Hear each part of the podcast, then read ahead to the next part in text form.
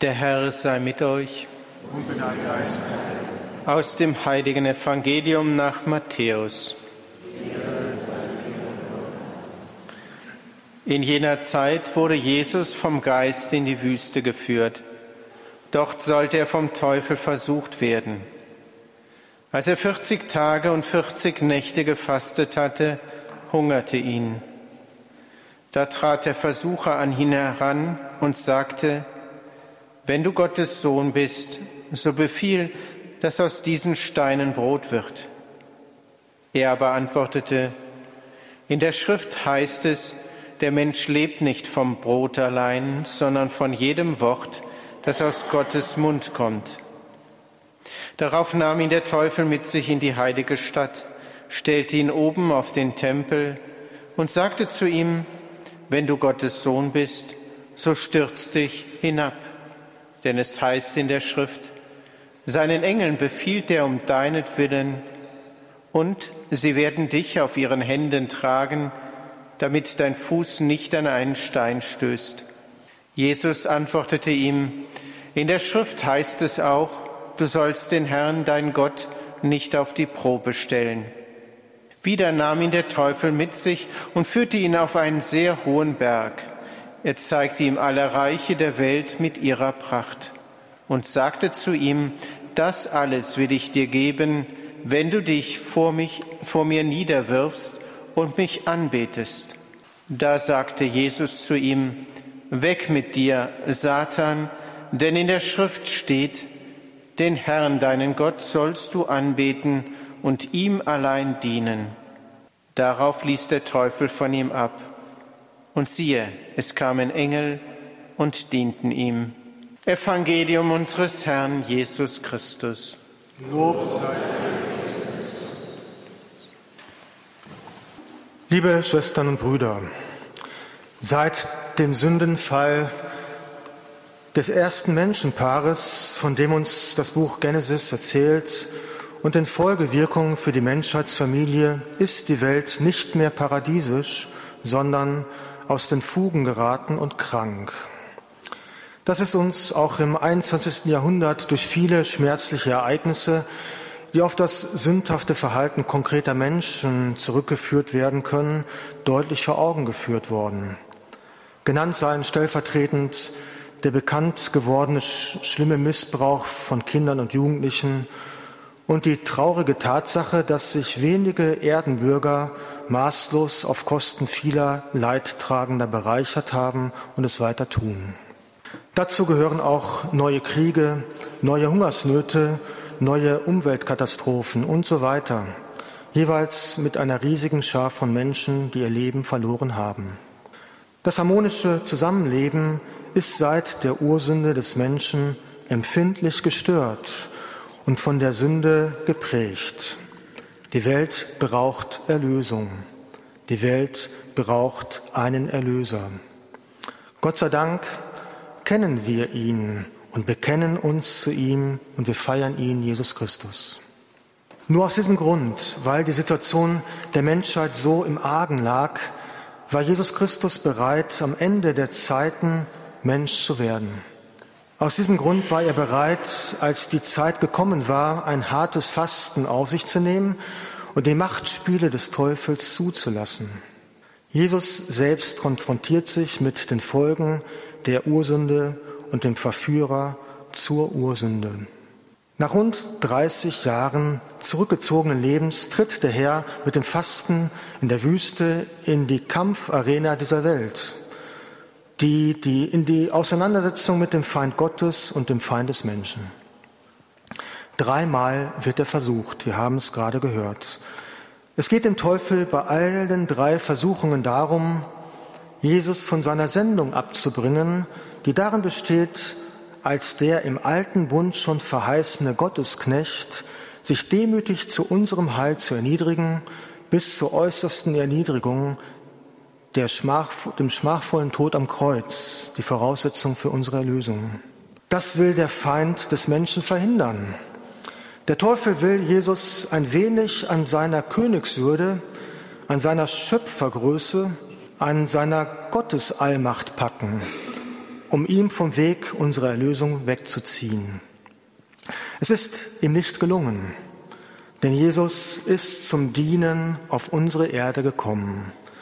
Aber es ist dem Teufel oft im Laufe der Kirchengeschichte bei den Jüngern Jesu gelungen. Die Anfälligkeit und Verführbarkeit der Jünger Christi wird uns sogar mehrmals im Neuen Testament beschämend schmerzlich vor Augen geführt. Derselbe Evangelist Matthäus, von dem wir heute das Evangelium gehört haben, berichtet, wie Jesus auf die Bitte der Mutter der Donnersöhne, Jakobus und Johannes, 2 der 12 Apostel, reagiert hat, die für ihre Söhne die vornehmsten Plätze in seinem Reich erbat. Jesus belehrt darauf seine Jünger, indem er seine Vorstellung von Herrschaft mitteilte. So heißt es bei Matthäus, Jesu Worte: Ihr wisst, dass die Herrscher ihre Völker unterdrücken und die Großen ihre Vollmacht gegen sie gebrauchen. Bei euch soll es nicht so sein, sondern wer bei euch groß sein will, der soll euer Diener sein. Und wer bei euch der Erste sein will, soll euer Sklave sein. Wie der Menschensohn nicht gekommen ist, um sich dienen zu lassen, sondern um zu dienen und sein Leben hinzugeben als Lösegeld für viele. Die erste Versuchung des Teufels ist darauf ausgerichtet, bei Jesus die materiellen Bedürfnisse, zum Beispiel den Hunger zu stillen, was ja doch sehr menschlich ist, als so vorrangig darzustellen, dass für deren Befriedigung es angebracht sei, hier die göttliche Macht ins Spiel zu bringen. Es geht um die primitive Speise Brot, die nach Ansicht und nach Absicht des Teufels für Jesus ganz wichtig werden soll. Der Teufel wird allerdings enttäuscht. Es muss ihn später vor Hass rasend gemacht haben, als Jesus sich mit einer Samariterin am Jakobsbrunnen unterhält und anlässlich dieser Begegnung erklärt: Meine Speise ist es, den Willen dessen zu tun, der mich gesandt hat, und sein Werk zu vollenden. Diese Speise, die Jesus wichtig ist, ist für den Teufel wie ein ungenießbares Nahrungsmittel. Den Willen Gottes tun? Auf keinen Fall. Genau das Gegenteil wollte und will er. Halten wir fest, Jesu versteht als seine Sendung und Aufgabe als guter Hirt zu dienen und sich ganz auf den Willen seines göttlichen Vaters auszurichten, damit das Heilswerk vollendet werden kann. Dienen und Gehorsam sein sind Haltungen, die mit dem Machtstreben und der Rebellion des Teufels absolut unvereinbar sind. Die Logik Gottes wird für die Logik des Teufels immer unbegreiflich bleiben. Und für alle intelligenten Wesen ebenfalls, die sich in ihrem Leben mehr auf die Logik des Teufels als auf die Logik Gottes einlassen, bei denen irdisches Ansehen, Einfluss, Besitz, Ehre und Ruhm und so weiter mehr zählen als die Ideale Jesu aus der Bergpredigt. Um der Logik des Teufels zu entwischen, hat die heilige Ordensfrau Mutter Teresa von Kalkutta bei einem Flug einmal etwas ganz Kurioses angestellt. Der katholische Priester Leo Maasburg, ihr jahrelanger priesterlicher Begleiter, berichtet sehr anschaulich, ich zitiere aus seinem Buch Mutter Teresa: Ihr Toilettenputzen, das ich bereits mehrfach erwähnt habe, hatte auch diesen spirituellen Sinn, wie die folgende Anekdote erhält. Eine ihrer Schwestern, gemeint ist, sind die Ordensfrauen, die Sister of Charity, die sie auf einem Überseeflug nach Washington, es ging zum damaligen US-Präsidenten Ronald Reagan, begleitete, machte eine sonderbare Beobachtung. Mutter Teresa ging zunächst vorne in die Business Class auf die Toiletten, erst auf der rechten, dann auf der linken Seite. Dann wanderte sie in den hinteren Teil des Flugzeugs zu den übrigen Toiletten. Die Neugierde, ich denke auch bei uns, besiegte die Scheu der Schwester und sie fragte Mutter Teresa nach dem Grund dieses mehrfachen Toilettenbesuches. Die knappe Antwort lautete Exorzismus. Mutter Teresa, so die Erklärung von Leo Maasburg, der sie gut kannte, hatte alle Toiletten geputzt und es scheint, als habe sie gerade im Toilettenputzen ein Heilmittel gegen jeden Anflug von Hochmut gefunden. Das würde zu ihrem oftmals wiederholten Merksatz passen: Wie lernt man Demut? Nur durch Verdemütigungen. Wer ihr Leben kannte, und Mutter Teresa ist uns allen sehr gut bekannt, kann dies gut nachvollziehen. Wichtige Einladungen, zum Beispiel die Rede vor den Vereinten Nationen in New York, die sie gehalten hat, und Auszeichnungen, der Friedensnobelpreis in Oslo, können einen noch so guten Menschen stolz werden lassen. Und das merkte Mutter Teresa. Sie wollte aber ganz Jüngerin Christi sein. Also fand sie ihre Art zu fasten. Nicht in der Wüste, sondern auf Toiletten. Die dritte und letzte Versuchung ist theologisch total unverständlich, die wir gerade gehört haben, und mutet deshalb wie ein absurdes Unternehmen an. Der Teufel, hochrangiger, aber von Gott abgefallener Engel, weiß mehr als jeder von uns, dass Jesus die zweite Person Gottes ist. Niemals kann ein Geschöpf, und sei es ein exzellenter Erzengel, erwarten, dass sein Schöpfer sich ihm unterwirft. Dass der Teufel es mit dieser eigentlich aussichtslosen Versuchung versucht, ist nur dadurch erklärbar, dass er den Menschen Jesus vom Gehorsam gegen Gott, Vater, abbringen will. Nach 40 Tagen körperlicher Schwächung durch das strenge Fasten, das Jesus durchgeführt hat, der aber ganz wie wir Mensch war, außer der Sünde, ist für den Teufel jedenfalls ein günstiger Augenblick für diese übelste der Verführungen. Hier soll der neue Adam, Jesus, den Fehltritt des alten Adam wiederholen und damit die Ursünde. Mit erstaunlicher Klarheit hat vor rund 70 Jahren der Jesuitenpater Richard Gutzwiller die Perfidie dieser dritten Versuchung dargestellt, indem er schrieb: Die dritte Versuchung appelliert an den Willen zur Macht. Nach Gottes Willen soll Christus durch die Ohnmacht des Kreuzes die Macht der Sünde brechen. Satan will ihn veranlassen, der Dämonie der Macht zu erliegen und damit nicht dem allmächtigen Gott die Ehre zu geben, sondern im Vertrauen auf die irdische Macht die Selbsterlösung der Menschheit in Gang zu setzen. Die Versuchung im Paradies ging darauf hinaus, dass die Menschen ihre Grenzen nicht anerkennen, sondern dem Wunsch nachgeben sollten, zu sein wie Gott. Steigerung der Macht übersteigt sich zum Willen nach Allmacht und wird damit zum sündigen Wunsch, Gott gleich zu sein. Menschliche Macht ist Gott gegeben und soll im Dienste Gottes stehen.